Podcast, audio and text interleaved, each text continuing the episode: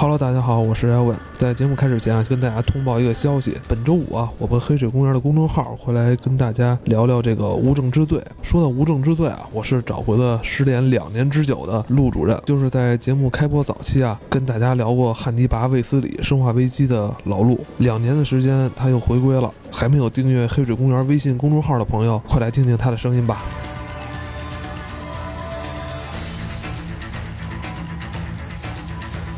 Hello， 大家好，欢迎收听这期的黑水公园，我是 Evan， 我是金花，我是 CS， 我是蛋挞。今天咱们来聊聊这个美国众神。美国众神啊，是今年春季开播的一部新的热播剧啊。我也是看了几集 ，CS 是不但看了，还买了书了啊。在618的时候还特意买了书了，就是也是被这个美国众神这部剧发自内心的吸引了，对，然后就也看书了，然后跟大家聊聊。我首先来说啊，我没有看全啊，因为我是看了前几集，但是我觉得这部剧可能真是投入是相当大的，因为我从它的片头就能看出来，对，绝对是大制作，我觉得有点真的绝对不亚于一般电影的这种后期制作的这种成本了。这部剧刚开始其实报备的并不是这个 Stars 这个电视台，它其实刚开始报备给 HBO 的，对，因为他那个剧我们如果看的话也能发现特别符合 HBO 的那种调性，哎，对对对，血腥暴黄暴嘛，黄暴，而且是大成本大制作。但是后来的话其实 HBO 弃剧也是有其他的原因，为什么？因为他有同档的竞争的剧 HBO 在当时，所以的话他就是被 PK 下去的，是这样的一个背景。我想到是不是 HBO 是算比较大的主流的这个不太敢热播，不太敢播这个剧，因为我觉得这个剧啊，就是因为我看了前几集嘛，就有的剧真的是让我都觉得有点，就是，不好意思，是吧？真是不好意思，我太露骨了。我觉得不，像咱们中国这边没有太强的信仰，这个看着不好都不好意思。像它里边还对于宗教有很多涉及，或者说颠覆，或者说它这种。我觉得异端认知吧，算是，就是对于有宗教信仰的人，可能这个非常具有争议。不过正好也是，就是现在如果有宗教信仰的这个听众就别听这个期，也这片儿也千万别看，千万别看。如果你是有一个宗教信仰，别管你是信什么西方的神也好，东方人也好，对，如果你是一个真的是有信这很虔诚的话，你真的。千万别看这个剧，千万别看，然后也千万别听我们这期节目，千万不要听啊！对，好，那现在下边可以随便说了，来吧。我先介绍一下这个尼尔·盖曼，简单几句啊。我先介绍一下，因为这个作家其实是鬼才，他既是作家又是编剧，然后自己也其实做过音乐，同时也去。做过一些导演的工作，我这是一全才啊！全才，这个美国众神这部原著小说的作者，对，他是这部原著小说的作者，而且也是这回其实拍美国众神的时候的编剧，应该是他是有编剧的身份在里边的，编剧身份在里边，所以他在里边的所有改编，我们可以看到，虽然跟原著有很大的差别，有些地方真的是差别很大，但是也都是在他的这种意识和他自己后来想加的一些东西，等于他是参与到这部剧的。制作了，原创制作了。对，这个人，因为他本身就跟电影在近2年，他其实有很多的这种深入的接触，包括之前我们看过有一部电影，这个是07年的电影，叫《星辰》，它是一个偏童话的一个电影，但是这也是他的作品，这是他99年其实获创神奖的一部作品，比较偏童话，它其实也限于这种题材。同时，他最为人熟知的就是2001年、2002年获得雨果奖和这个星云奖的。包括获得了这种斯托克奖的《美国众神》，所以这部剧也是非常的就是受人关注，也原因有这个，因为人家本身就是一部非常成，这是为什么我买书，我赶紧买书来看，就是这部小说这部书，就已经被评了大奖了，对，而且他之前还有一部作品就叫《卡罗兰》，就是鬼妈妈，有一个也是平行宇宙讲一个木偶剧。但是那个其实是应该是04年的时候被提名为最佳奥斯卡长片的一部剧，动画片是吧？就是那个眼睛扣子的那个，那个非常我非常喜欢那个。那个我也特别喜欢。然后我刚开始不知道，因为咱们可能也是跟这个作家稍微有点距离啊，对，所以很多的背后的故事不知道。当我知道这些都是出自他之手之后，我觉得了解了他这个人的调性，他就是特别像了这个调性，对，特别善用于这种平行空间，包括他其实这种所有的内容的话，其实都是偏向于神话这种色彩，它不是科幻了，奇幻。它所有的元素都是这样。那再说到这个美国众神这部小说，其实它整个的设定和这部剧是完全一致的。它其实如果通篇看起来的话，它讲的并不只是神，它其实是借神再去讲述整个美国的一个发展历史，从最早的移民时代到达这种民族团结，然后到达黑人南北战争，然后到达后来的这个美国的50、60年代，然后他们发生的一些政治的斗争，然后到达现在他们开始科技的大跃进等等这一系列的东西。那我能不能这么理解，就是他在借这个剧，因为这个剧的它主要故事都发生在美国嘛，对，他可能就是在美国不同时期，这个人民群众有不同的这种信仰，或者某些这种用现在就是垂直细分，是吧？某些垂直细分的这个领域里边，这些人他信什么，没错，都是不一样的，也是一直在变。就是说，不同时代人他的这个信仰关注度都是不一样的，有一个不同样的一个具体的具象的一个表现，就是神嘛。对，他这里边所有的人，因为就像我们刚才说，他讲美国历史嘛，美国其实是一个移民国家，就是所有的民众全都去到他那边之后，他有不同的民族，有不同的宗教，不同的信仰，带来了不同的文化。对，同时他们其实就把这个神带到了美国。现在整个在电视剧里边我们看到的这些神，其实都是来源于不同的，包括北欧神话，包括斯拉夫文化，包括一些像有那个阿拉伯国家的这种伊斯兰文化，对，包括其实到后边我们还能看到会有中国的一些中国的神话，对，但是不是特别主要的，但是也有，据说有沙和尚，对，在小说的最后其实是出现了沙和尚的形象的。它整个的世界观其实设定的就是这样的一个东西，但是它发生了一个变化，就是人们对于所有的神，它的信奉、献祭等等这种东西其实越来越少，所以这些神他们的力量也就越来越弱了。面临这样的一个情况的时候，他们这里边就有一个人挑头，这个人就是我们现在这里边看到这老头星期三，他挑头要去让我的力量要再强大起来，但是他面对的是谁？其实他面对的是所有人信奉的这些神，人创造出来的神，这里边会有像信用卡、像手机、像电话、像飞机、像各种各样的这种我们新信奉的一些东西，看似很荒诞啊，其实你这么想好像也很合理。为什么咱们以前古代时候或怎么着，任何一个时代供神是吧？你要献上你的贡品，对吧？对，说白了就是消费嘛，没错，是吧？那现如今是吧？哎，现如今你喜欢什么？你可能在这上面投入特别大。如果我喜欢什么电子产品是吧？我特追随某个品牌是吧？我整天都要去就不断去购买，同时我还要喊各种口号，对。是吧？就其实连那些献祭时候说的话都是一样，像以前我们去求就是有求必应的观音菩萨，对吧？现在就是万能的朋友圈，就是所以就朋友圈可能就会变成神。他这个里边的确确也是把一方面是这种说的话，然后你献祭的是这句话，然后你献祭你虔诚的心态，还有一点非常重要的是时间。我们在什么上面花的时间更多，我们其实就更去相信它，它就会信以为真，它就会变成一种神的存在。就当你期待这件事情发生的时候，你想让它出现的时候，它就会出现，它就会给到你想要的东西，所以就变成了神。所以就是他们现在面临的问题就是我的信徒逐渐的减少，而其他新的这种教徒逐渐变多，所以我们的力量在薄弱的时候，我们应该去怎么去做，才能让我们的力量再恢复起来。这个其实是整个书从头到尾其实在描述的一场战斗吧，可以说最后其实也迎来了像诸神的黄昏一样，所有神之间的这场战斗打开，然后最后变成一个厮杀的战场。这个基本上小说这样，我们看的这个第一季啊，现在基本上演到了是书的1/3的部分，就大概在第6章到第8章之间这样的一个地方。其实刚刚有说我们把这个最后一集嘛，我们这也不算剧透了，这个星期三的身份被揭示，他就是奥丁。然后呢，其实也看到了他们里边有些人的名字，我们也能知道他是来自于各种不同文化的。他每一集都在讲述一个神从遥远的大陆来到美国的这种历史，然后包括他这个里边所有人之间发生的一些故事，包括那个就是那山羊湖的那个小精灵，他自己的故事其实都在里边有单独的一集，会用10分钟到20分钟的时间来去叙述。它其实是用这样的一个故事节奏，然后逐渐带着我们了解它整个的故事架构，到最后它其实揭示奥丁的身份，揭示这场战斗即将来临。那 OK， 那个刚才 CS 帮我们简单介绍了一下这部剧以及这部原著所讲述的一个主要的这个世界观结构以及它的这个主线剧情。那其实今天啊，我们不打算去跟大家聊更多的这个有关主线剧情上的事儿。其实我觉得这部剧里边几乎就是每一集一个神，对、嗯。然后我觉得这个每一个神背后有很多这种好玩的故事，可以跟大家分享。那今天咱们就来挑一些里边有趣的这个神吧，来跟大家一起聊一聊。好啊，就是确实这剧我还真是都看完了8集，我觉得就是慢，挺快的。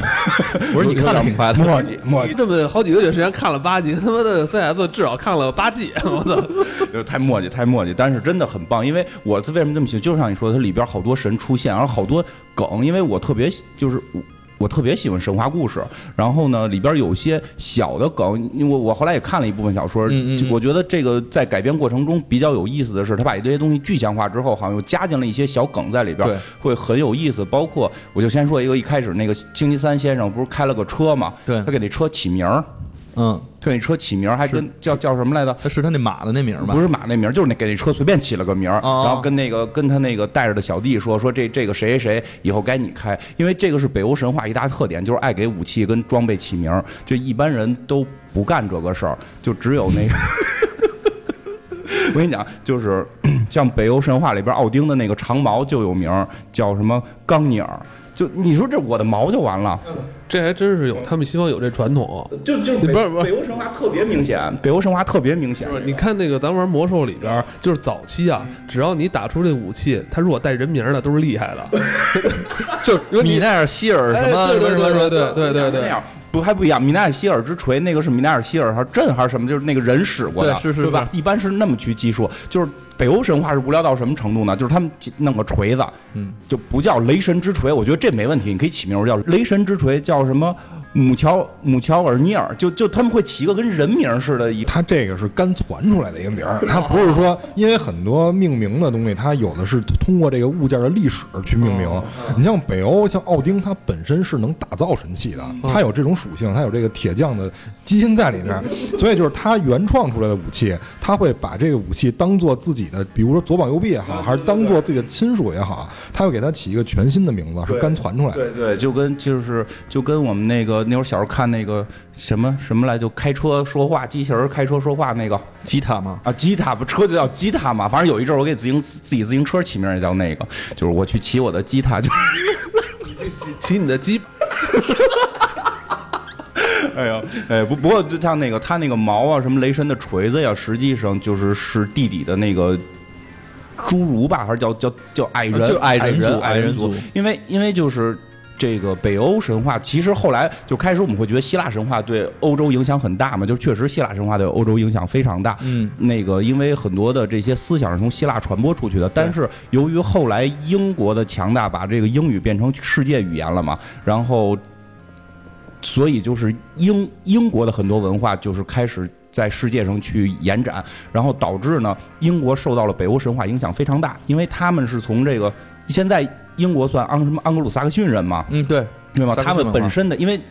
本身英国是这个什么凯尔特神话，就是像里边说那个爱尔兰小精灵、爱尔兰矮精灵之那类神话，一会儿我们也可能会讲到。就是我们讲亚瑟王那集是讲了很多那方面的故事，但是北欧神话呢，实际上是日耳曼神话，它是德国神话，对，它是整个德国的神话体系延展出来的，然后最后传到了冰岛，在冰岛就是扎下根去了，然后在冰岛那边就延续出了一种我们理解的这种奥丁的北欧神话，但它实际根源是从日耳曼神话。演变出来的，所以它其实更像是整个说是北欧，但是实际上它那个西欧和东欧全都西欧跟北欧是交叉在一起的。对，就是北日耳曼啊这一带，所以它这些文化之间是有一个延续，导致实际上北欧神话对全世界的影响非常大。就是北欧的神话对这个影响非常大，就比如说一个特别明显的，为什么奥丁上来管自己叫星期三先生？就其实我们所理解的星期1、2、3、4、5、6、7的现在的英文名字有一半是来自于北欧神话的神名，就是这样，就是星期三的是叫怎么说 Wednesday， 就是它是奥丁在德国神话时候的名字，据说是这个是先是在德国改良了，就是星期的这个概念最早是来自于古巴比伦，然后古巴比伦。来自古巴比伦之后，古巴比伦是没有按星期一、二、三、四、五排，它是按照日月和五大行星，因为那会儿人类观测不到五大行星之外的东西。那你看日本为什么用那什么水曜日、火曜日来？就是完全从古巴比伦过来的，就是金木水火土，就是不是金木水火土？开始我也以为是金木水火土，啊、不是吗？不是金木水火土，它是从古巴比伦的星期转变来的，取了一部分汉文化，因为古巴比伦文化的那个就是认知是这样，就是星期天是日，就是太阳代表星期天，月亮代表星期一，然后呢是火星代表星期二，然后水星代表星期三，木星代表星期四，金星代表星期五，是按这个来的。日本呢就是。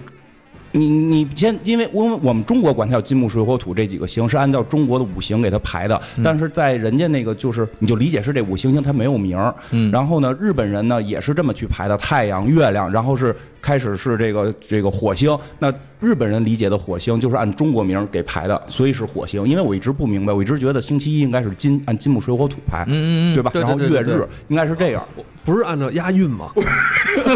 押韵嘛，金木水火土，押不韵，所以就是我们看日本那日曜月曜特别怪，它是。就星期日是日，星期一是月嘛，月曜日嘛，然后是这什么火曜日，它是按照古巴比伦的排，然后是按中国的名字去命名的，哦，明白吗？然后所以后来就是那个叫什么，就罗马帝国把这个给学走了，罗马帝国学走之后也完全按照一套来，就是日呢就是 Sunday。就三点对，星期一是 Monday Moon， 就是月亮改的 Monday， 然后我这真是替你捏把汗，后边还有几个星期之后是火星在 Mars 嘛，罗马是 Mars， 所以实际罗马历里边它是 Mars， 它是火星，然后呢后边水星是叫墨丘利，实际上是在那个希腊神话就赫尔墨斯，对，赫尔墨斯，然后木星是。那个朱庇特就是宙斯，对，然后是，然后是金星是维纳斯、阿弗罗狄德，对对对，然后呢是最后是土星是一个罗马土生的神，对，不是希腊神，对，他不是希腊神，他叫什么那个萨特尔努斯，但实际上后来当希腊神话跟罗马神话合并之后，他们一般指这个是宙斯的爸爸，就所以就也只是这个什么克罗诺斯这个。但是你说这会儿发现，其实它跟星期一、二、三、四、五现在英文没有关联。但是后来特别神的是日耳曼把这给改良了，他怎么改良的呢？特别有意思，他 Mars 战神，我们也有一战神提尔，来吧，那我们就是提尔神，提尔的日子。然后呢？ Tuesday。 对，然后那个赫尔墨斯就是那个赫尔墨斯是什么神？是管商业的财神，管商业。就是在北欧神话里边，那个奥丁是代表的，就是经商，是代表他是商业的那个保护者，所以他就是 Wednesday 就是德语的那个奥丁的名字。然后呢，那宙斯再往后的那个宙斯是干嘛的呢？闪电神，宙斯最厉害是会发大闪电，不是宙斯吧？是宙斯会发大闪电。北欧神话谁会发闪电？索尔，所以 Thursday， 对，他是、oh. 很有意思吧？然后再往后是一个挺逗的是阿弗洛狄德，就是那个维纳斯，性爱之神，美神，性爱之神。北欧神话性爱之神实际就是爱神应该是弗雷亚，但是也有人说是弗雷，因为他们是。就是兄弟跟妹妹大概这么一个关系嘛，然后都管爱情，然后那个弗雷亚更浪一点，就是一个哦，他那找一个更浪的是吧？更浪一点啊，那等于这就是说不同的神先那个去争夺这个星期的是吗？就是抢占 IP 嘛，不是这个，也就是说这个神的战争其实在早在这就那个时候就有了，他们都已经赢过一轮了，抢占 IP， 先抢占这星期，抢占星期，而且你看发现星期特别逗，就是按这么排下来的，最后那个弗雷亚跟弗雷不管如何都是弗雷在前头，所以是 Friday， 然后最后那个土星是他们没找着，就是那个农神，就是没有农神，就是在北欧神话里边，农神跟就是跟雷神是一个神，他不能再叫雷神了，所以他就保留了原来罗马的那个叫法，所以这个是导致了现在星期你会发现演变特别逗。开始先是按那个几大行星，然后几大行星导出这些神来，导出这些神来之后，这些神再导的是对着北欧神话，以这个神的职业去对应北欧神话，然后变成了现在这个星期的名字。我觉得啊，他们就是不够细心。你一个星期才7天，只能7个人上位，你一天24小时呢，你这24个都能叫出来，是不是？然后大家上位的几率就更高。特别喜欢神话故事，当然我也没太精通，因为后来就老学习。然后我现在有一个希望，对，我有希望就是等我老了退休了，我就潜身研究就是全世界的这些神话故事。其实中国也有星期概念。中国星期概念叫28星宿，一般我们都说28星宿，为什么正好是28？4728，它正好是把一个月，然后分了吗？一宿，你睡一宿觉，什么叫睡一宿觉？就是睡了一个星宿，一个月是28个星宿，对，农历是28天为一个月，4728，而且他们正好是按东南西北每7个星宿管一组，每7个星宿是一组，按4组分别以青龙白虎朱雀玄武的这个战法去战列的。哎，那个天罡地煞跟这有没有关系啊？就是好像就是你要去细排都会有关系，包括跟金木水火土跟那些动物崇拜都有关系。但是这个就是想要学习它的这个成本就高了啊，这一般老百姓可能是不是学这个是有点困难啊？中国人可能有劲儿吧。就是中国人就所以说为什么你过一宿，就是从过的是那个星宿，一个星宿管一天，28天一个月。哦，这住宿。住宿吗？是不是？住宿，包括其实再多说两句，这个北欧神话还对英文的一些影响，比如说东南西北也是来自于北欧神话。东南西北这几个词，它北欧神话就讲的就是他们特别怪，他们大概故事之初是这个反正冰天雪地有个巨人，然后还有头牛，然后牛舔这个大冰地，给冰地里舔出一神仙，然后神仙生了一儿子再生了跟那个巨人再生的儿子就是奥丁，对，就是奥丁。然后奥丁后来把那巨人也叫泰坦族，就叫巨人族，冰山那块里边还有个冰巨人族，对，冰巨人、火巨人什么的，对，会这样。那你们现在是就是不讲剧了？嗯，咱们现在按照一个什么顺序来讲？就是讲剧里边出现这些神仙呗。那你先带吧，你这边是怎么安排？就是他现在讲的就是奥丁跟洛基那集，对，所以就是奥丁后来反正都打败吧。这个到时候有功我们会去讲，就是他弄了几个侏儒，我也不明白这个北欧人的脑子是怎么想的，他弄几个侏儒去托天，嗯。这不是为难他妈侏儒吗？特别怪，他们弄几个侏儒去托天，然后托天侏儒呢，就是分别叫什么诺德里、苏德里、是奥斯德里和那个威斯德里，包括到最后生命那个词是指的诸神黄昏之后，所有神全嗝屁，剩下的就是神非常少了。然后呢，剩下的两个人，一个人就叫 life。那活着的人，一个就叫赖夫，一个叫这个赖夫什么什么赖夫拉希尔。你刚才其实讲到那个就是大牛舔树的那块儿，不是大牛舔冰吗？不是舔冰的那块儿，舔冰没把舌头粘下来了。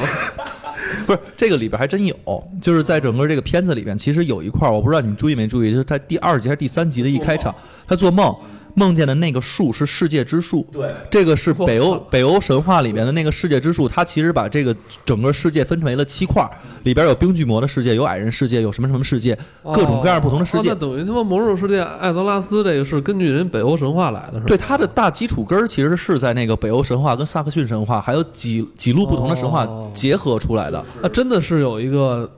世界之树，诺达希尔啊，对，后来可能还改过名吧。哦，对，很多名字都稍微改。对，像那个白银之手就是来自于提尔的故事嘛。对，提尔其实也是他那个主神之一嘛，就是魔兽里边主神之一提尔战神嘛。然后他是去打那个克苏恩他们的时候，就断了只手嘛。因为在北欧神话里这是一个，反正我觉得脑子也不太利索的神，他是众神绑着那个芬利尔吧，是叫，对，就在我们在魔兽世界里边打的那个。什么阎王殿里打的那条狼嘛，芬利尔就特厉害，说我能挣破所有的锁链，然后那帮神就吃饱撑的老拿锁链锁他，然后最后那帮神就是说下一套弄一个咒，就是符文绳，说肯定能锁住他了。然后这狼有感知，说你们可能要耍我，所以咱们玩游戏就是你找一神把手搁我嘴里，你们要是玩我呢，用魔法玩我，我就把他手咬掉了。然后众神们听特别开心，哎，那战神你去，哎，行。然后把胳膊搁狼嘴里，然后人拿符文一绑那狼发现上当了，就把那战神手给咬掉了。就是你最后听北欧神话特别逗，就是一帮脑子不太利索的人一直被洛基玩，但洛基也被他们玩，然后，洛基还被他们玩。对，而且就是还特别逗的是，就是奥丁穷，就这里边那个这个片里边奥丁，反正我看也不富。他这里边也是，但是奥丁其实精通于骗术，就是他其实教了咱们说那个洛基其实是骗术专家，不是。那个星期三就是奥丁，其实在这个剧里边和在书里边，他都是最大的骗术专家，骗子，他是一个最大的骗子，他能把所有人都给骗了。而且就咱说小，这跟那个对他认知还不太一样，不太一样。在其他作品里边对奥丁很勇武是吧？很正面刚的这么一个人，他其实他本身他自己的那个。他自己的怎么说武力很强，但是实际上他其实得他整个的这个王位什么的也都是靠他脑子自己算出来的。哦，那也是粗中带细。哎，对，张飞，他应该是在北欧神话里号称最聪明的人。对对 对, 对，应该是号称最聪明，因为他用一只眼睛在那个什么智慧之泉那儿喝了泉水了。所以，但是他其实北欧神话很有意思，一个是特点，我总结的啊，这不一定就是有人是北欧信徒就别生气啊。就首先是穷，就是北欧因为那个地儿吧，我觉得太荒了，因为我去冰岛了，我真觉得就3层以上楼没见过。然后这国家还破产了，冰天雪地，10月去快冻得跟孙子似的，裹着羽绒服都不行。回头录一公众号。但是就是他们神话故事里边，像奥丁，因为他媳妇儿喜欢金银首饰，偷了他的金子买首饰，给奥丁生气了。就这哪是神话故事里主神干的事儿啊！生气了，离家出走，一走9个月，然后媳妇儿让这什么冰巨人把他们家给占了，然后9个月之后，奥丁缓气了，哎呦，我这金子这个丢就丢了吧，媳妇儿不能没啊，不能让别人睡啊，然后再回家，然后把这些冰巨人打跑，所以。他这个故事最后讲的是，就是说一年有9个月是冬天，因为它是北欧，一年有9个月是冬天。哎，就说一笑话，我们在芬兰听的，他们说芬兰也是北欧嘛，说那个说俩人聊天，然后说，哎，今年夏天我觉得还挺暖和。另一个人说那2天我喝醉了没感觉，因为就只有2天，就是你会感觉就是。奥丁会为点金子就生气，为点首饰就不高兴，就是他们很穷。他在这个整个的片子里边，其实我因为不说那个神话故事，单说这个剧里边，其实这个奥丁其实也是非常的容易生气的，而且他那个就是骗术很高明嘛，但是他身上一直没有钱。我记得特别清楚，他是给那个影子发了第一次工资，发了$1000，他就告诉我这已经是很多很多的钱了，你还好好拿着啊，然后你就去哪儿待着吧。哎，那个呢，我记得剧里边一上来有一个就是老玩骰子戏弄咱们那个男主角的那个。他是不是骰子吧？是那个就是硬币那个爱尔兰的小精灵，他其实是怎么说？他其实并不是一个神，他其实是一个被神化的一个就是小精灵，就咱们理解为小鬼儿。就是这样，他是来自于那个，他是爱尔兰自己说自己爱尔兰矮妖精嘛。对，因为就是爱尔兰精灵要替什么人国王守钱什么的嘛。据说这个人还有另一个身份，是一个什么国王的一个故事的一个梗下来。但就是说，在神话里边，这种爱尔兰矮精灵基本上是来自于，就是我们之前那个。亚瑟王那期不是特意讲过，就是整个那个凯尔特神话那一套嘛，就是精灵是一个就是接近于神，但他还没到神的那个级别。其实就跟北欧神话里边的那些矮人似的，他们会锻造武器，但是他们不会被信奉变成神。对，在魔兽里边，其实他们就有点是精灵族的那个那个感觉，就是这种感觉。然后包括在里边有一集，就是那个哪集，就是专门讲那个。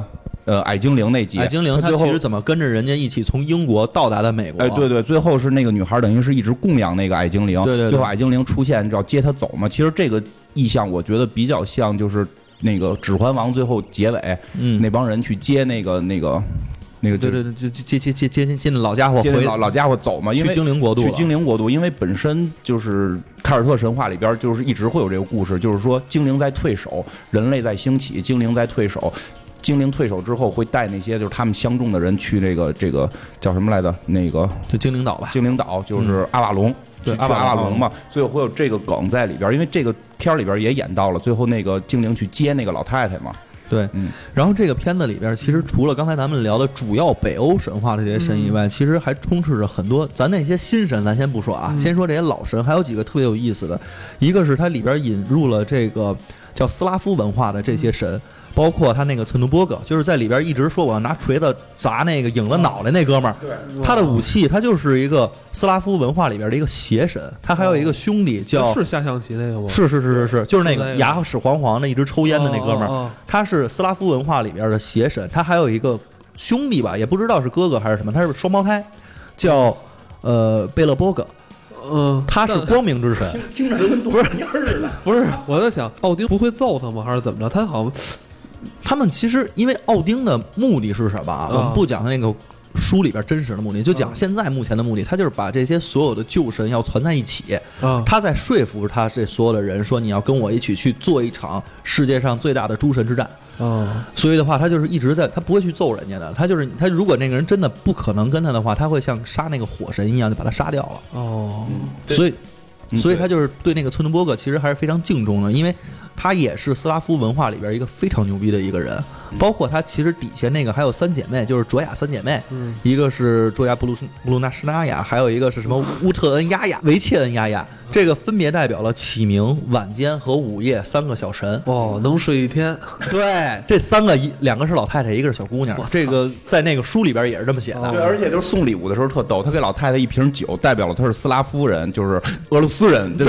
大姐得先干了这杯，咱先干。这位伏特加是吧？对对对对对。然后那个二姐送了一堆那个色情小发册、色情书，因为这好像这三个神是处女神，对，都是处女神。然后第三个神是给了个望远镜，因为他是午夜神，要夜里出去看星星，还把月亮摘下来了啊。对，因为据说好像是那三个神里边最后一个神，大部分的斯拉夫文化里是没有的。他好像是一直在睡还是怎么着？那我就一直睡那个，据说是绝大部分的斯拉夫文化里是没有这个神，但有一小部分的地方可能会存在。我看到那儿的时候，就是这个上来这个我知道星期三是奥丁啊，他说我要找一个有锤子的朋友，我马上想就是雷神。然后呢，我也想雷神，其实不是，对，是这个叫什么岑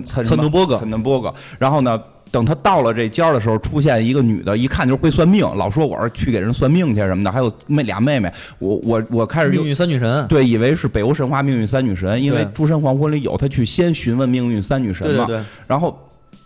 结果反正这岑顿伯格出来，我也没看出来是谁。我说这是雷神，那锤子一拿不像，因为雷神的锤子是有故事梗的，必须是短棒。对，因为洛基捣乱没有做好，真的这下回我们给你讲。我说他的锤怎么怎么那么短呢？我操，他妈打人也挺费劲，就是那。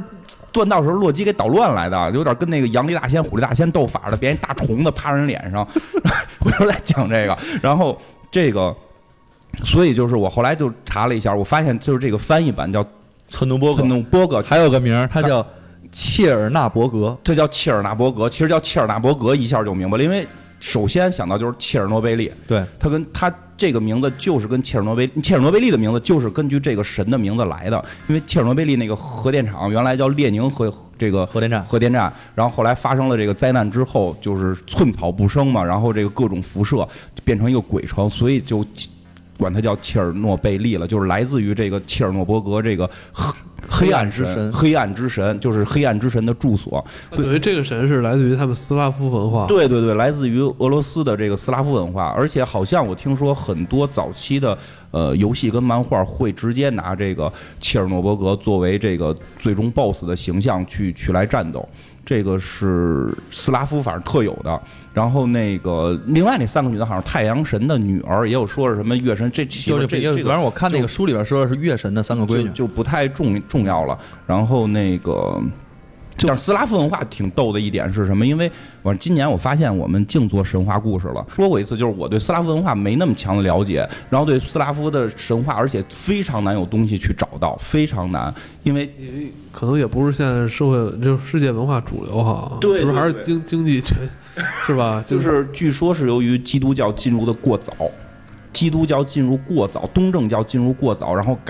大量的改良，就整个斯拉夫文化就是其实在沙俄期间就已经都被改掉了，在沙皇时候就被改没了，而且就是那个算邪教，而且你听那个就是斯拉夫文化，刚才说那不是个坏人，那个切尔诺伯格是主神，对，他们主神信仰他们黑暗，就是有点异端邪说的感觉，向往信仰黑暗，就是其中之一，他不是最大的神，但也是属于就是第一梯队的了，就是其中有一个信仰黑暗，这很可怕了。他们的确是不易于推广。那个他们的大神好像一个是战神，一个是雷神，所以就是有一种说法，就是斯拉夫文化在最早期的那个文化雏形，叫什么什么纳尔特文化还是什么，就是那个是形成在公元前10世纪，是所有的欧洲神话的鼻祖，包括北欧神话的那个。北欧神话也是源自于他们，因为雷神的那个形象跟索尔的形象几乎是一样。因为有一种说法是跟变迁有关，就是迁徙嘛。俄罗斯我能种地，嗯，我信仰雷神是春天咔打雷下雨，我能播种了，春雨贵如油啊。对，他信仰的是这个，但是当到了北欧的时候，那个地儿不可能长庄稼，那个地儿主要是靠骗人、抢劫，然后。然后那航海吗？就航海，就是你航海出去是什么？就是做生意，然后就是抢劫，就是干这两件事儿。所以最后他们是奥丁是他们的神，因为奥丁代表的是商业，代表的是智慧，就这种做生意的这种机制，所以它是有这种演变的。对，你刚才说到春天，还有一个神，他在这里边其实是跟原著里边稍微有点出入，他出场顺序稍微有点出入啊，就是他那个里边讲的那个伊斯特，春之女神，嗯，在那个不是这一季的最终结尾的时候，就是放大招了，就是整个那个春暖花开，然后又所有的生命全都走向枯萎。你可以讲一下这个剧情，我觉得剧情特别酷。就是先是那个媒体女神，然后带着就是对方新时代的这个媒体女神，然后带着自己后边我都不知道那个无脸男是什么梗啊，但是带着她来了之后，其实他们就是再去拉拢伊斯特这个人。是在复活节这天，对，就在复活节，因为 Easter Bunny 嘛，其实就是讲复活节的那个兔子，嗯，然后它这个是供奉的，其实不是说耶稣复活，嗯，我们现在可能大家是这么认为，但是它实际上供奉的是春之女神，嗯，是她在那一天，其实她要举办一个大的聚会，让大家来，它是这么一个节奏吧，嗯，但是来了之后的话，其实旧神和新神都在拉拢他，然后这个时候。就是旧神就新神就说了，你要是到我们这边来的话，反正大家也都信奉你，怎么样的，你力量是无穷的，你就能变成新神的一员。但是当奥丁出现的时候，那个场面就非常的震撼，就是电闪雷鸣，突然一个大劈闪，把底下的人呢全都哭嚓嚓嚓全都劈倒了。然后说我这些其实奉献给的就是伊斯特女神、春之女神。嗯，然后他就开始说，你也来去向他展示一下你的力量吧。这个时候就发现整个的天空就是从他们那个应该是冬天嘛，从冬天的效果一下变成了春天，春暖花开，然后又变成了所有的就是生灵涂炭的感觉。就是实际上这意思就是让这个春之女神把春天收回去，对，让所有的人类重新去崇拜这个春天。你得让人知道你能干什么，别人才能去信仰你。不要以为这天是耶稣复活。对，因为那一天其实也特别逗的地儿是。他邀请了好多那一集啊，特别逗。他邀请了好多的人来到他们的这个地方，跟大家一起来去过这个节日。里边发现了，所以我们说这个信徒大家不要听。他请来了各式各样的耶稣，就是请来各式各样的耶稣。其实在这一天，因为他那里边用了一个梗，是说每一个不同的人种，每一个不同的人，你所信奉、你所想象的耶稣的样子是不一样的。所以有或不同的耶稣出现在你面前。但是我们知道。其实对于这个基督教来说的话，是叫什么一神教，所以它其实不会有多个样子，就肯定是一个。但是它这里边其实是把它编辑变成了说，你每一个人只要信奉的是不同的东西，所以就会产生不同的神。而且那场戏我觉得最逗的是第一个镜头给的不是耶稣，是个大美女啊，对，超级美，我全片看到最漂亮。因为虽然女主角很漂亮，但实在太矮了，就是看到全片最漂亮。因为我不确定是谁，但是后来网上有朋友就说跟我想一样，他们说那个是莫达拉的玛利亚，就是那个女人嘛，就至少在故事里边，就是不是圣经故事，是被毁掉的一部分的这个福音里边说，他应该是耶稣的接班人。在这个《达芬奇密码》里说他是耶稣的这个媳妇儿，然后后来被这个教会给破坏，诬陷成是这个妓女这种，因为只有他真正是见识了耶稣的复活。所以其实我觉得那场戏挺酷的，就是真的，因为一直他说的是新神跟旧神的争斗嘛，我觉得中间那帮耶稣就是代表第三个势力啊，对，就是。其实现在我们就是在美国社会被信仰的一群这种各种肤色的这种耶稣，他们，这个应该听到这儿应该不会有信徒了哈，就是他们偷了太多古神的节日，对，就是因为等于就是说这个。叫伊斯特是吧？这个春之女神，这个春之女神，人家原来是这天过生日，就是这天过节，然后代表春天来到。结果呢，这个基督教传播过来之后呢，发现就是说，这天是个大节，大家都得过。那干脆我们就说耶稣是这天复活的吧，然后咱就火着一块儿过，然后这样慢慢你们就可以忘了是。关于这个，你们慢慢就可以忘记是耶稣就是这个春之女神的这个事儿，春之女神的节日，而是耶稣的节日，继承耶稣的节日，但是。他们依然在用兔子和蛋这个据说是一个梗，据说这个春之女神的故事里边，我记不太清了啊，大概好像是说她是救了一个鸭子，还是一个什么鸡，还是一个什么鸟，然后她救这鸟，给鸟变成了兔子，但是让这个兔子依然保存了能够下蛋的这个行为，所以这个兔子会下蛋。对，它就是你能看那兔子，我们玩魔兽也是，你一点那兔子，那兔子就下个蛋。对，就为什么兔子会下蛋？实际它跟基督教是没有关系的，它是源自于原来的这种。它应该是萨克逊，它是萨克逊文化。对，萨克逊文化应该是这个德国萨克逊文化。所以就是你可以看到，其实这个节日也是被偷，而且它里边其实还有一句台词，就是那个媒体女神，就是那个 Lucy， 长得特别梦露般的那个女人。那个是史高利吗？那个不是史高利。好像不是史高利吧？好像是史高利啊！那能变成那个样子？好吧，那我也服了。但是他之前说过一句话，就是谁，我后来查了一下，我忘了那个名称了。但是12月5日本身也是一个跟这个主相关的一个节日。那个人其实已经投了新媒体了，就是投了不是新媒体了。投了说的是那谁？说的是圣诞老人吧？好像是吧？圣诞老人25号，圣诞老人。哦，对，圣诞老人不是25号，是12月5号，12月25，12不是25，是12月5号，也是个节日，5号、6号，反正在各个国家，罗马什么的都有过这么一个节日，那也是一个传统节日。那个人其实也已经变成了一个新教的一个所谓的新教，就是一些新媒体神什么的那些，别人他们那个。新媒体神啊，对，是有新媒体，就是里边新媒体公司都得办。咱们看到的那个，这边插一句，就是咱们那个看到的那个头发，闭眼黄头发的那个女的飘着进来的，她就是媒体之神。她能干什么？她的能力非常牛逼，她是能让所有人去信奉她所说的东西。假如说谁的形象不好了，她直接能通过媒体的力量让把这个形象给立起来。哦，所以她给到所有神的那个就是怎么说？给到所有神的 offer 就是好，你加入我们这个组织，我能让所有人再去信奉你。哦，这他妈不就是什么嘛，经纪公司嘛？对呀、啊，对，就是他最里边最逗的是给奥丁一个神位，说的就是我们，你现在别闹了，你跟我们一块混，我带着你，我们弄一个原子弹，奥丁号原子弹，然后直接炸那个。韩国，对，北朝鲜，知错，直接炸北朝鲜，然后你这个名字就又可以让大家崇拜你了，就他其实都、哎、这还别说，真是一招，这还真是一招，而且这媒体神就是是 cosplay 神，我觉得他是每回出来都是 cos 一个名人，他跟那个电视之神是一体的，就是你能看到那个就是有一集是影子在那个买电视的时候，他不是买电视，他走了超市了吗？电视上所有出现的屏幕，所有的电视剧的人，全都能跟他去进行对话。对，他是借助这个媒体之神再去跟他对话。他是扮演什么我爱 Lucy 还是什么一个特别老的一个美国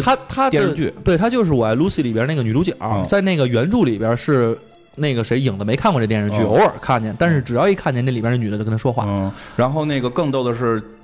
第一次出场是教训那个媒体小子，在片里边是大卫波伊。啊，对，扮成大卫波伊，然后那个再往后是扮成梦露哈，对，就是他每回出场都是一个电视明星，媒体之神，就是我想让人家信奉什么就是什么。还是说到这个旧神这边，其实还有很多啊，包括那个一定得提的这第一集，这个好像应该是性爱之神嘛，对，他太可怕了，他就是引诱这个男子跟他那个交配同床，然后那个。把那个男的给吸入自己的体内了。对，他这个神来源于哪儿啊？这个神来源于具体的东西不多啊，咱现在知道的就是它来源于埃塞俄比亚的一种神话。哦，它是来自咱们非洲大陆的。对，它其实就是性爱之神，它叫比奇斯。18女神，哦，太生猛了！这我崇拜的神，没有，就是他一些故事，就是他自己本身的那个故事基本没有了，然后基本上是被基督教记载的，但基督教是在就是明显在丑化这个神，就是他是什么，反正就是个荡妇的这种状态，就是妓女嘛，对，然后。另一种说法啊，这个我根本没考证过，但是在网上有传言说西王母的形象有可能是就跟他是同一个来源，就因为很多神是同一来源。哦、对，并不是说那个人就是西王母，只是说他们的来西王母娘娘。对，就是王母娘娘，中国的王母娘娘有可能跟他是同一个女神崇拜的来源引出来的。啊，因为他也正好在西方，就是他。它在欧洲跟中国的就是中间嘛，它在中国的西方嘛，为什么叫西方嘛？就是有这么一种说法，这个我不太认同啊，我不太认同。这个不过，但是的确我觉得有道理的一点是说，就是你能发现这些所有的神话故事，你无论是希腊神话、罗马神话、中国神话，还是北欧神话，还是哪神话，你都能找出来很多特别相似的神。对，就刚才说那个斯拉夫就是斯拉夫文化，就早期斯拉夫文化，不是那个诺尔切伯格的那个切尔诺伯格那个状态，就是再早的那个神话里边，就是说很多影子你都可以在希腊呀、北欧啊什么的各个神话里找到。但是可能其实这事儿就也挺逗啊，就是他举一例子说，那个老的那个神话，最老的那个神话体系里有一个人刀枪不入，但是只要把胡子刮掉就死了。对对。然后呢，但是说这个梗你会发现在希腊里边就有，是什么蹬着脚脖子在冥河里边逛一圈，结果浑身上下刀枪不入，只有脚后跟。那不就是那谁吗？那个阿克琉斯就是种。对，就是会有这，还有就是像那个北欧神话里边那个，哎对，其实可以说，因为这个不说他是谁，可能会牵扯到未来的剧透，但是不说是谁，就是这个奥丁的一个儿子，就是这个光明神。我知道。光明神叫什么来着？这不是巴什么的那个吗？不是，那是死了那个是吧？巴伊老爷不是，我看一眼啊。光明神巴尔德，他就是那个说死了吗？对，你就是什么死的就很逗嘛，就是他一直在做梦，梦见自己要死，然后他妈是这个神箭头嘛，就找所有的世间万物都说你跟我立誓不许伤害我儿子，什么刀枪剑戟都不行。有一人没说。有一个东西他没找，就是这叫什么胡寄生，那个东西因为说特别弱，然后他没有杀伤力，所以他就懒得去找这人聊，然后让洛基发现了，洛基就把这东西给做成了一个武器，给了这个他这个霍迪尔的这个。对，就是霍迪尔，霍尔德这个什么巴尔德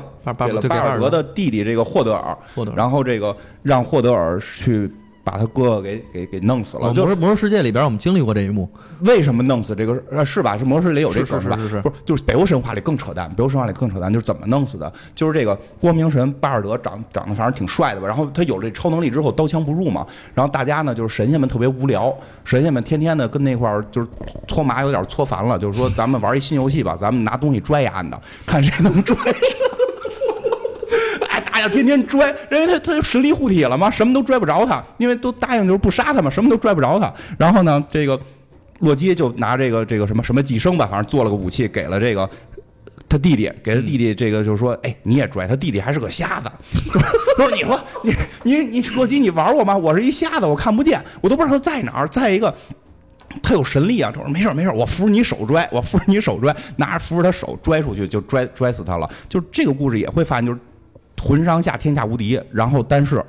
你身上有一个弱点，就都是来自于那个斯拉夫那个神话的那么一个梗。嗯，但我就想象中国没有，中国有这种刀枪不入。有铁不是葫芦娃，我们有大娃嘛，葫芦三娃嘛，怕痒痒。不是孙悟空就是。但是他没有弱点，他是实际上是被如来佛真正法力高强，就是我比你强一头给你摁下去，而不是去钻你弱点，没有钻你弱点空子。这个就国外会不是有啊，猴子桃皮。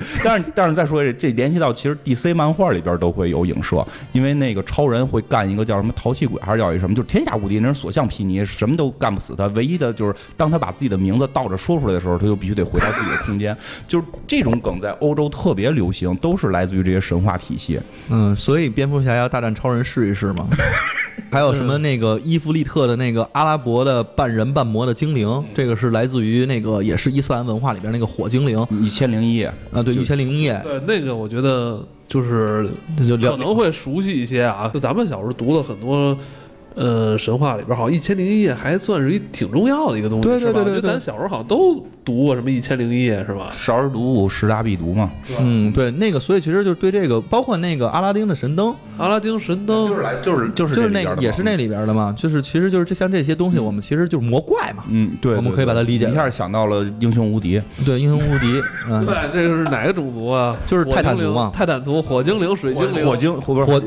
是。火精灵是地狱族，对，火精灵是地狱族，然后那个泰坦族是灯怪，啊，对，那个是灯火元素吧？火元素是那个火元素是后来三里面出了有一个元素战争，那个元素组的，对元素组的。它这个其实后边因为真的太多了，它还有堕落天使叫雅斯特路，然后还有风雪婆婆，以及那个像圣那个埃及神话的阿努比斯。埃及神话这个，因为我觉得前8集已经出来了，其实可以说一下。它里面其实最主要出现的就是2个人嘛，一个是伊比斯，一个是阿努比斯。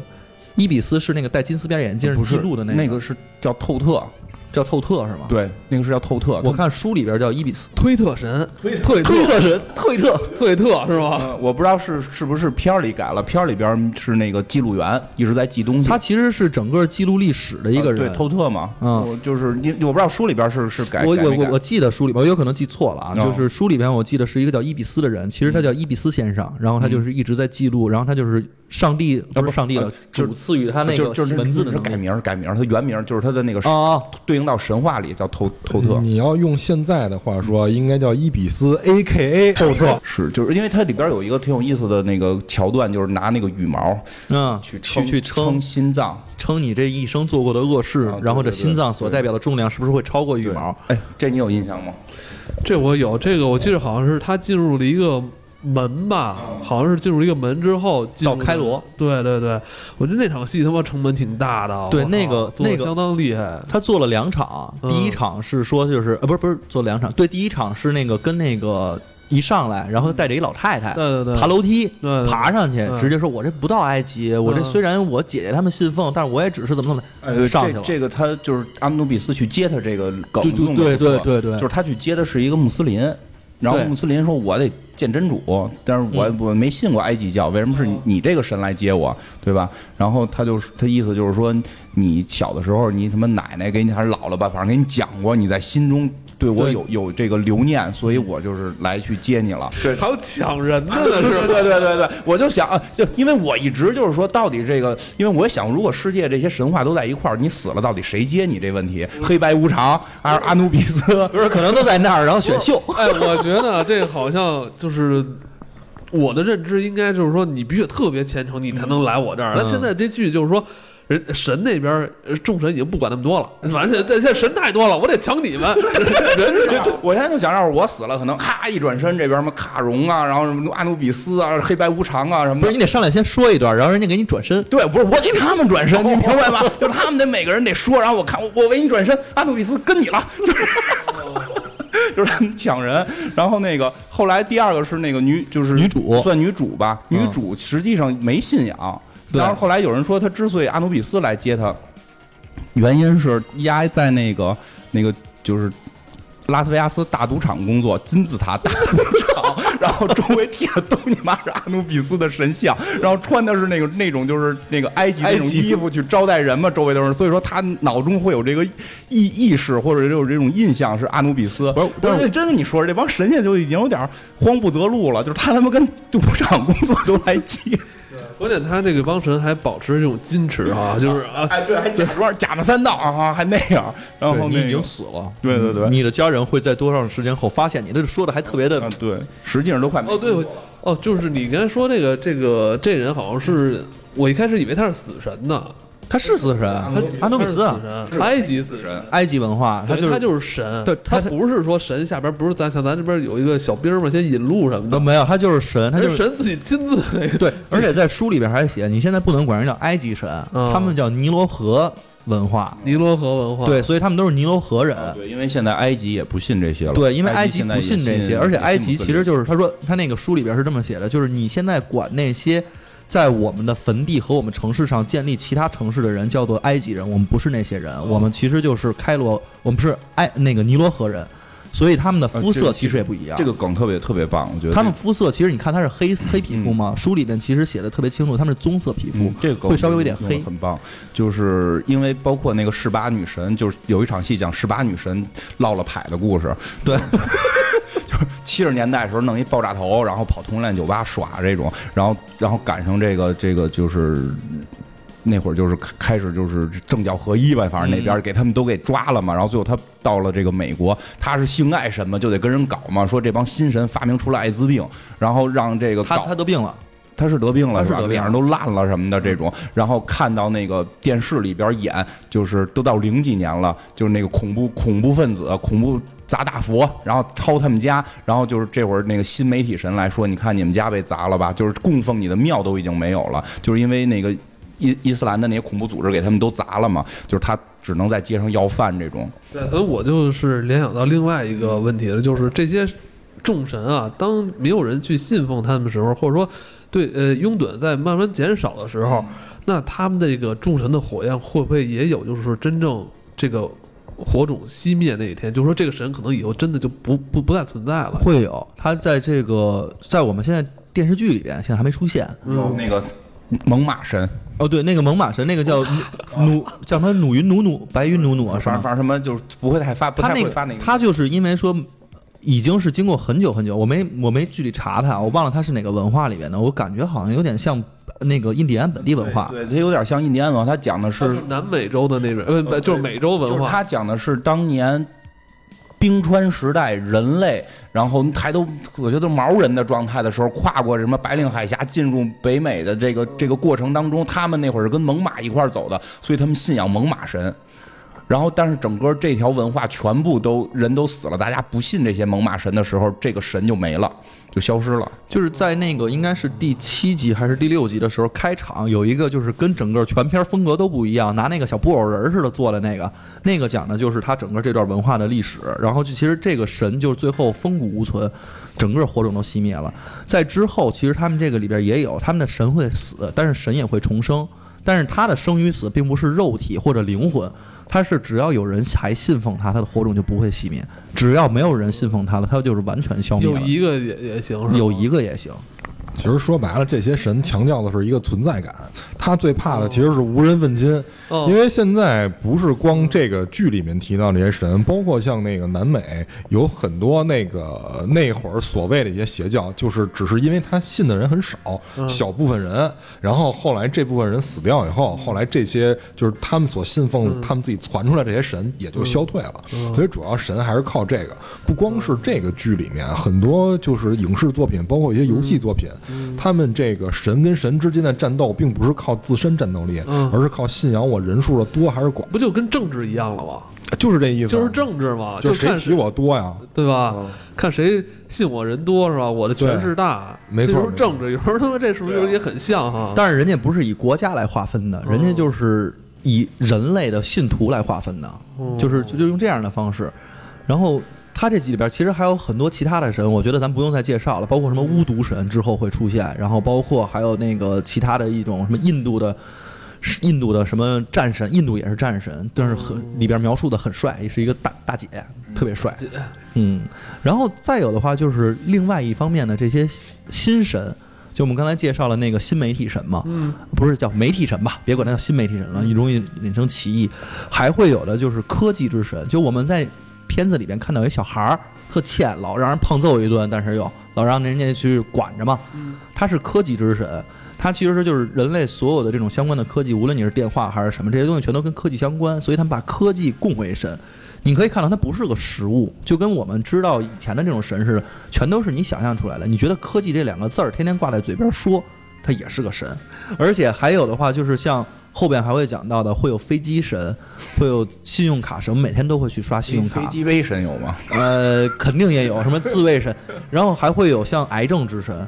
然后会有医院之神，会有各种各样的神。这你刚才说这些神都是后来在这个剧里边会出现，有所出现。对，第2季吧，第1季还没出现，可能有的是到第3季了，因为它其实主线里面出现的这个新的神，其实最主要的就是我们刚才知道的，一个是媒体之神，一个是科技之神，还有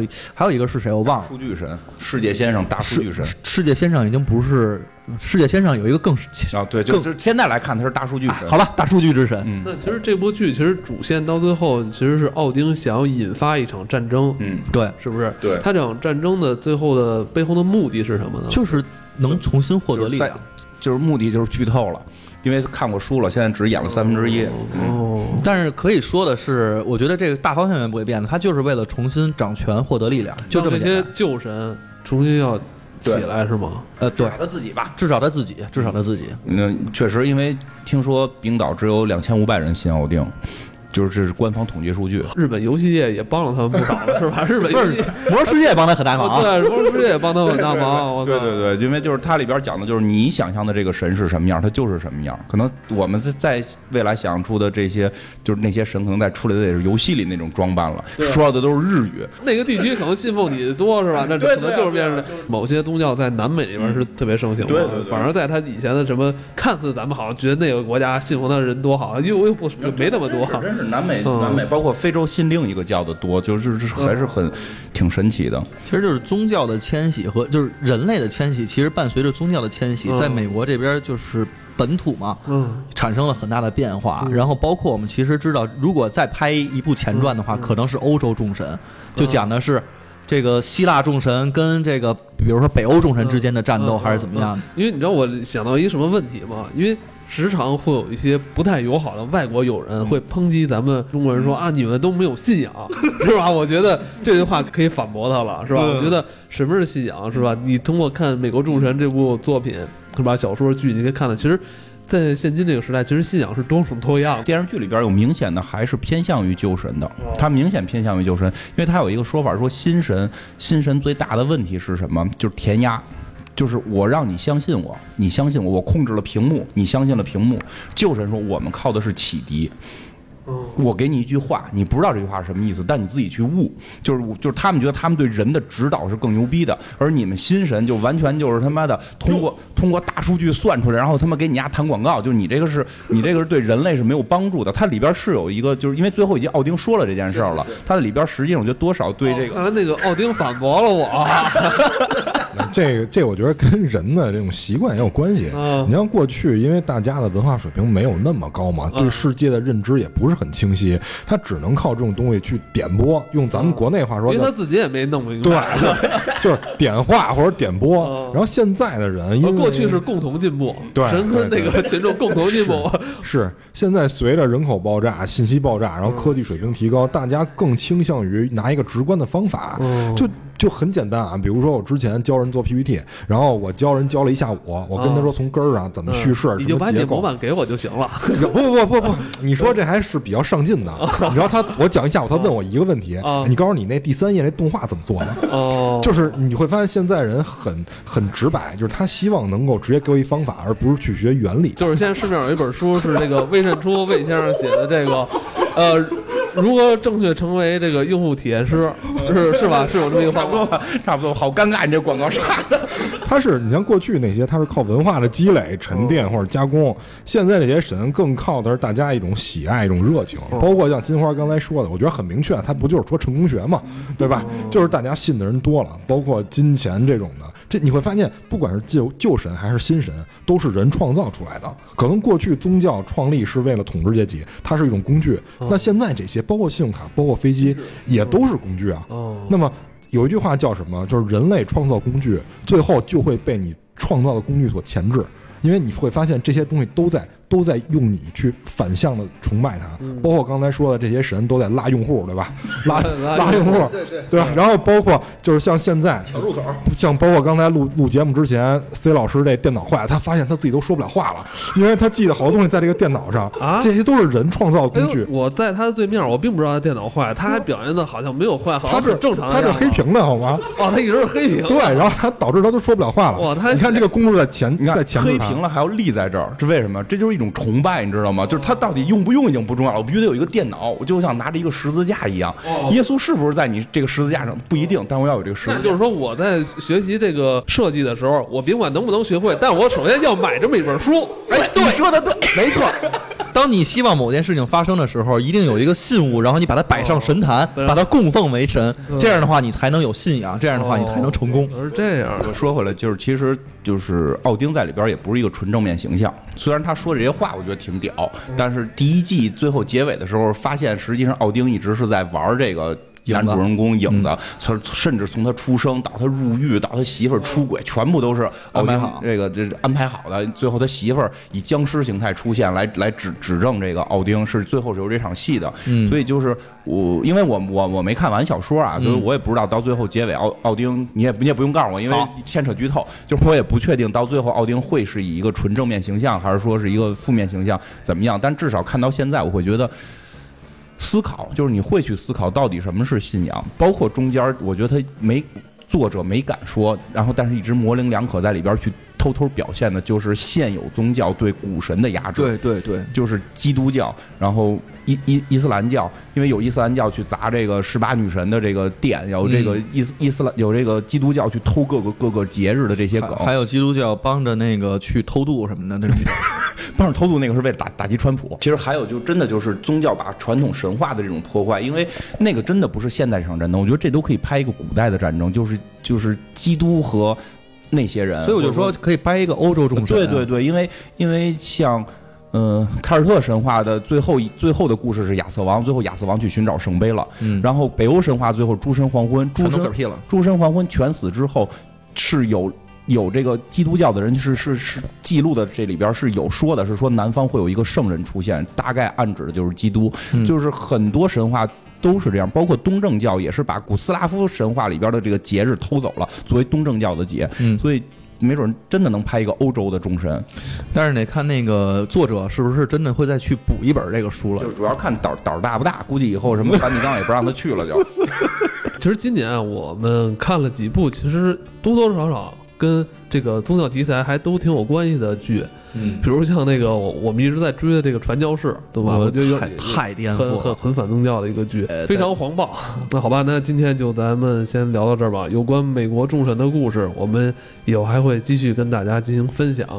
那今天这期节目就到这儿，再见，拜拜。